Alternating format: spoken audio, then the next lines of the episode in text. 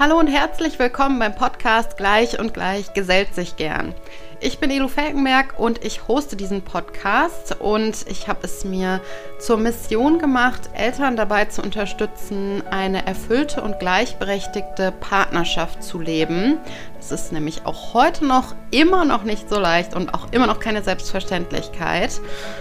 Und wenn dir dieser Podcast gefällt oder meine Arbeit im Allgemeinen, dann unterstützt mich wahnsinnig, wenn du mir eine 5-Sterne-Bewertung hinterlässt bei Spotify oder bei äh, Apple Podcasts zum Beispiel. Und natürlich kannst du auch gerne das Thema dieser Folge teilen oder dass du den Podcast gehört hast oder das Reel zu dieser Folge teilen mit der Empfehlung für diesen Podcast. Das hilft mir einfach sehr dabei, dass noch mehr Menschen für das Thema faire und gleichberechtigte Elternschaft sensibilisiert werden und das noch mehr verfügbar ist in den Köpfen, in den Köpfen der Menschen. Wenn du mich dann vertext in der Instagram-Story, dann äh, reposte ich dich auch sehr gerne. Ich habe dir für diese Folge heute ein, wie ich finde, sehr, sehr spannendes Thema mitgebracht. Und zwar geht es heute um Patriarchatshüterinnen. Was das genau ist, erkläre ich in der Folge. Ähm, nur so viel, wenn du dich schon mal gefragt hast, warum zur Hölle es sein kann, dass Frauen andere Frauen blockieren oder ihnen Steine in den Weg legen in ihrer Persönlichkeitsentwicklung, in ihrer Entfaltung, äh, darin ähm, für sich selber loszugehen und auch die traditionellen klassischen Rollenbilder aufzubrechen. Warum es da sein kann, dass Frauen andere Frauen blockieren, darauf gehe ich in dieser Podcast-Folge ein. Viel Spaß beim Zuhören. Ja, heute in dieser Podcast-Folge geht es um das Thema Patriarchatshüterinnen. Ich erzähle dir ein bisschen was über die Rolle und auch die Auswirkungen von Patriarchatshüterinnen in der heutigen Gesellschaft. Und ich erzähle dir vor allem auch, welcher Grund darunter steckt, für Patriarchatshüterinnen so zu handeln, wie sie eben handeln. Denn auch Patriarchatshüterinnen haben ein Motiv und einen Grund für ihr Verhalten. Das ist in der Regel nicht bewusst, trotzdem gibt es einen Grund. Beginnen wir aber mal mit einer Definition. Was sind überhaupt Patriarchatshüterinnen? Patriarchatshüterinnen sind Frauen, die das Patriarchat unterstützen und es aufrechterhalten. Also sie machen das zum Beispiel, indem sie ähm, Männern in Führungspositionen den Vortritt lassen, ähm, indem sie andere Frauen blockieren, vielleicht in Führungspositionen zu kommen, Sie wollen gerne den Status quo beibehalten. Und sie unterdrücken andere Frauen tatsächlich ähm, oft auf subtile Weise. Also kann da gerne auch mal ein paar Beispiele ähm, dir geben. Und zwar ähm, könnte es zum Beispiel sein, oder es kommt immer wieder vor, dass in Unternehmen Patriarchatshüterinnen männliche Bewerber weiblichen vorziehen und männliche Bewerber bevorzugen, selbst wenn die weiblichen Bewerberinnen qualifizierter sind. Also sie unterstützen männliche Kollegen deutlich mehr, als äh, dass sie weibliche Kolleginnen unterstützen ähm, und versuchen, Frauen zu überzeugen, ja, dass sie sich doch besser auf die traditionellen Rollen beschränken sollten, also in der Küche bleiben sollten und auf die Kinder aufpassen sollten. Ich habe auch bei Instagram vor zwei Wochen mal gefragt, wer Beispiele dafür hat oder wer schon Erfahrungen gemacht hat mit Patriarchatshüterinnen. Und ich habe da tatsächlich auch einige Beispiele bekommen von Followerinnen. Und zwar habe ich zum Beispiel geschickt bekommen hm, von einer Followerin, die sagt, ja, meine Schwiegermutter ist eine Patriarchatshüterin ähm, und sie vermutet, dass da irgendwie eine tiefe Unzufriedenheit ähm, drunter steckt oder ähm, ja, eine fehlende Erfüllung mit dem eigenen Leben. Dann hat mir eine Followerin, eine Followerin geschrieben, ja, meine eigene Großmutter ist eine Patriarchatshüterin. Ähm, die sagt solche Sachen wie, du verhinderst seine Karriere, also vom Partner, weil du Vollzeit arbeitest ähm, dann ähm, habe ich eine Nachricht bekommen, in der hat mir jemand geschrieben, ja, mir wurde eingeredet, ähm, ich würde mein, meinem Kind schaden, wenn ich es in die Krippe gebe. Ähm, dann hat mir jemand geschrieben, ich musste mal irgendwie raus und für mich alleine sein und weg vom Kind auch. Und daraufhin hat eine andere Mutter gesagt, also ich bin gerne 24-7 Mutter. Ähm, dann schreibt mir jemand, äh, ja, dass sie die Erfahrung gemacht hat, dass sich da Frauen oder Patriarchatshüterinnen schon über andere Frauen lustig gemacht haben, äh, vor allem über Frauen lustig machen, die über diese Ungerechtigkeiten sprechen. Also das dann so ein bisschen durch den Kakao ziehen. Ähm, genau, dass das eben ja, Tradition ist, dass man als Frau an äh, den Herd gehört sozusagen und sich um die Kinder kümmert.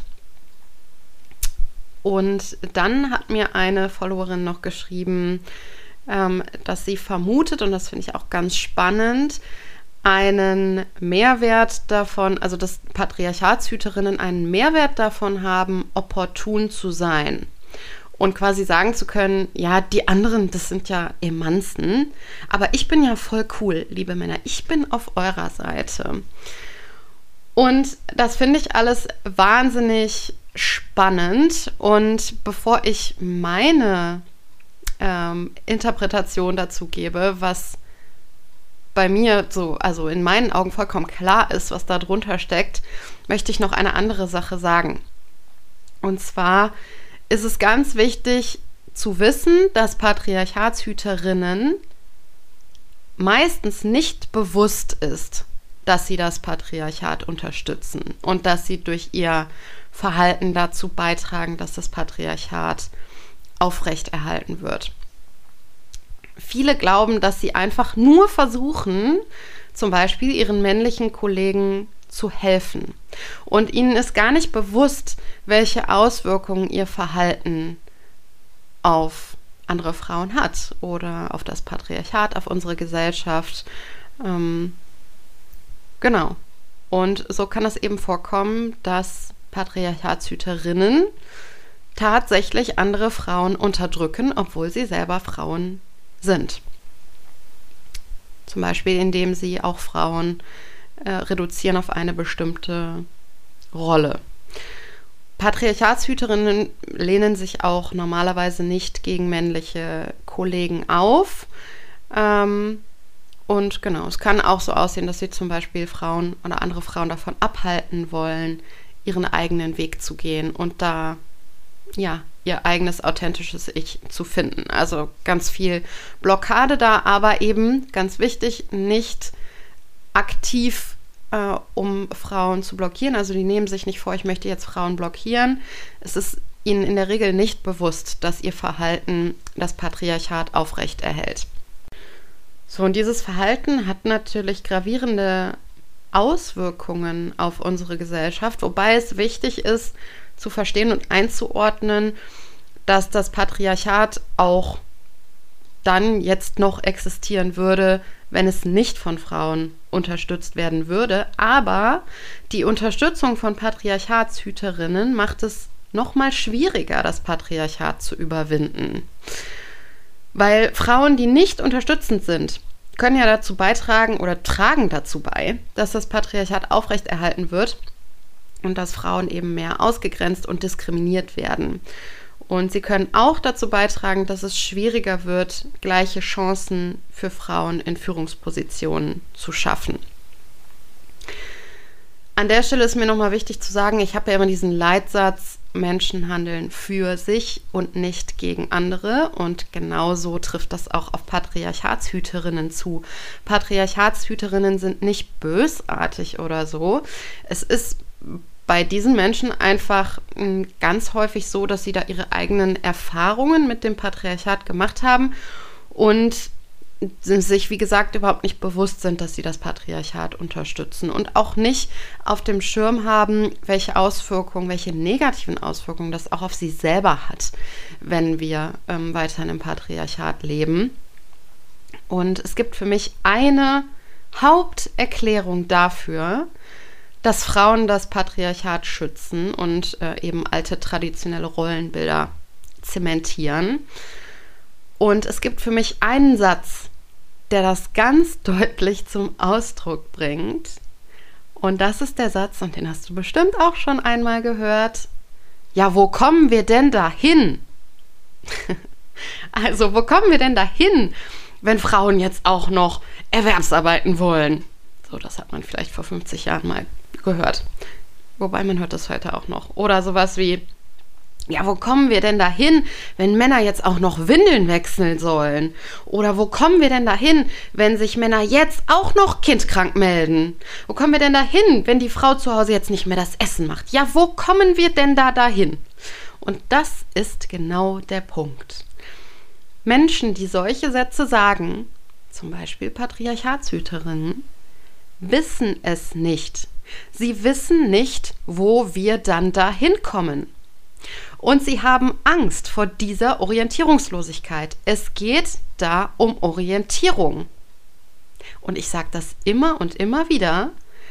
Ein ganz, ganz, ganz wichtiges menschliches Bedürfnis ist Orientierung. Menschen wollen orientiert sein. Menschen wollen wissen, wo oben und unten, wo links und rechts, wo vorne und hinten ist. Menschen wollen orientiert sein. Das Bedürfnis ist bei manchen stärker ausgeprägt als bei anderen, aber das, das Bedürfnis der Orientierung ist bei Menschen sehr, sehr groß und sehr wichtig. Und wenn wir das jetzt mal auf die Patriarchatshüterinnen übertragen, ja, vielleicht wissen die auch, dass das nicht am coolsten ist, wenn ich als Frau am Herd stehe und äh, nur koche und Kinder betreue und darauf reduziert werde aber immerhin weiß ich, was zu tun ist. Immerhin habe ich einen Plan.